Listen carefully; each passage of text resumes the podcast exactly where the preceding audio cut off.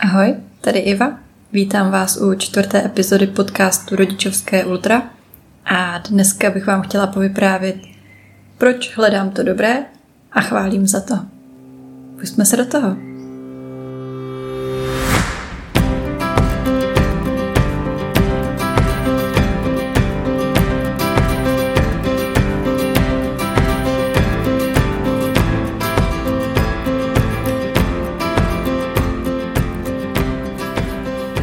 Tady ještě jednou vítám.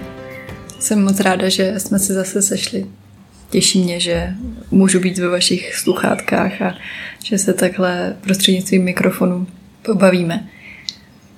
Dnešní téma, dnešní myšlenka eh, vychází z konceptu good, což je něco, co jsem slyšela poprvé od Joka Willinga, což je americký autor knížek, bývalý voják, nahrává podcast, založil firmu, dělá toho spoustu, jestli ho někdo znáte, tak určitě víte.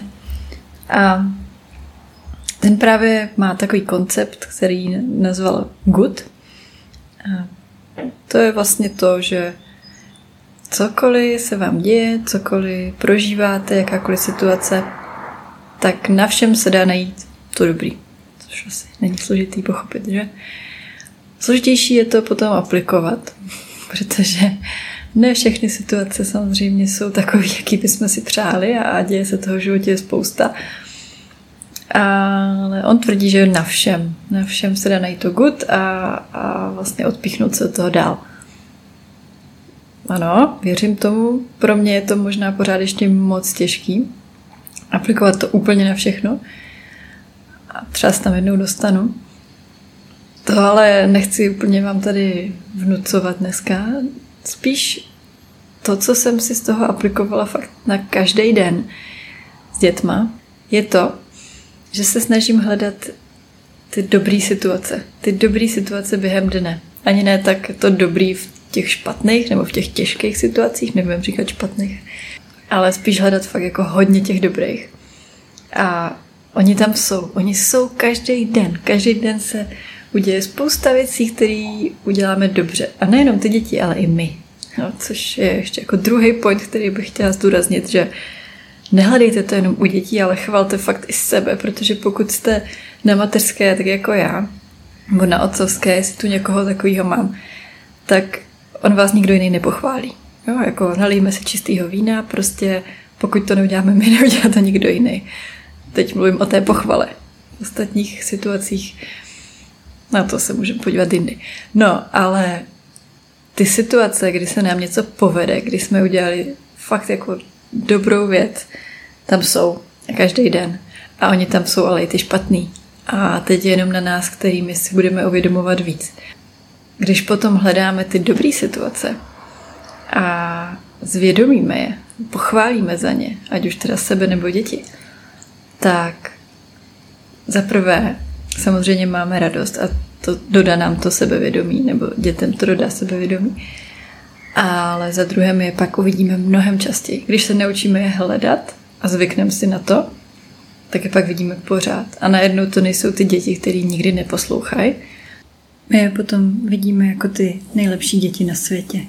Protože si uvědomujeme všechny ty těžké věci, které zvládly a to, jak se snaží, jak trénují, jak dělají to nejlíp, co umí a dělají chyby, tak jako my. To je úplně normální, ale nepomůže nám, když se budeme soustředit jenom na to, co se jim nepovedlo, nebo když už nemohli a prostě vybouchli. A víte, co je super? Že oni to nasávají jako houby. Oni to slyší, jak my o nich mluvíme a oni cítí z nás ten tón, jestli když jim po třetí dneska něco spadlo, tak jestli protočíme oči a myslíme si o nich, že jsou úplně neschopní, anebo jestli k tomu přistupujeme s tím, že jo, však se to úplně prostě teprve učíš a děláš chyby, jsou ti tři, nemůžu od tebe očekávat, že prostě vždycky odneseš ten hrníček a nikdy se nerozbije. Ono se někdy rozbije i nám, že na to špak, když nám byly tři. Krásný je, že to potom aplikujou zase zpátky. A především na sebe, to jak oni smýšlí sami o sobě, ale i na další.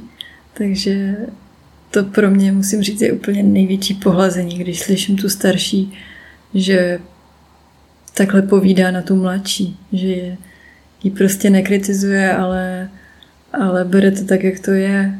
Jo, spadlo ti to, ale to nevadí, tak to se stane. Super, že to trénuješ, však už se hodně zlepšila, tak to zvládneš, to zvládneš příště. A to je mindset, který se jim bude v životě extrémně hodit. Takže tak. To bylo, to bylo téma, který jsem dneska chtěla otevřít. A poslední taková myšlenka, na které se mi to hrozně často a hezky ukazuje, je když vlastně manžel přijde večer z práce a zeptá se, jak jsme se měli. Tak ty děti vždycky vytáhnou to hezký. Vždycky. Tamhle to jsme dělali a tamhle to. A to, že byla půlhodinová scéna někde venku na hřišti, to nikdo ne, nezmiňuje. A pokud to není hned čerstvý, ne, jako těsně než přišel. A já to můžu vlastně udělat úplně stejně. Já když si s ním večer sednu, tak mu můžu půl hodiny vyprávět, co všechno bylo skvělé a, a jak si hezky spolu hráli a jak já jsem u toho mohla uvařit a jak mi pomáhali skládat prádlo a já nevím co všechno. A nebo taky můžu půl hodinky dát tu smršť toho, tyjo, jak už jsem vyčerpaná, protože zase stávala v pět a po obědě spala hodinu a teďka z hřiště vůbec nechtěli jít domů, i když jsme se domluvili, že prostě už potřebujeme jít domů, tak tam byl půlhodinový řev. A já můžu jít spát s pocitem, že ten den byl krásný. A nebo můžu jít spát s pocitem, že ten den byl prostě šílený. A nejlepší na tom je, že to může být ten stejný den. Jde o to, jestli tam hledám ty dobré věci, anebo ty těžké věci. No. Takže tolik, tolik ode mě. Možná je to na vás moc sluníčkářský, možná to máte úplně jinak a to je samozřejmě v pořádku a, a plně to respektuju a faním vám. Každý samozřejmě máme jinou ideu, jak to chceme dělat, nebo co, co nám vyhovuje. Dejte vědět na Instagramu, budu se těšit. Jinak děkuji moc za poslech a těším se zase příští středu. Tak čau.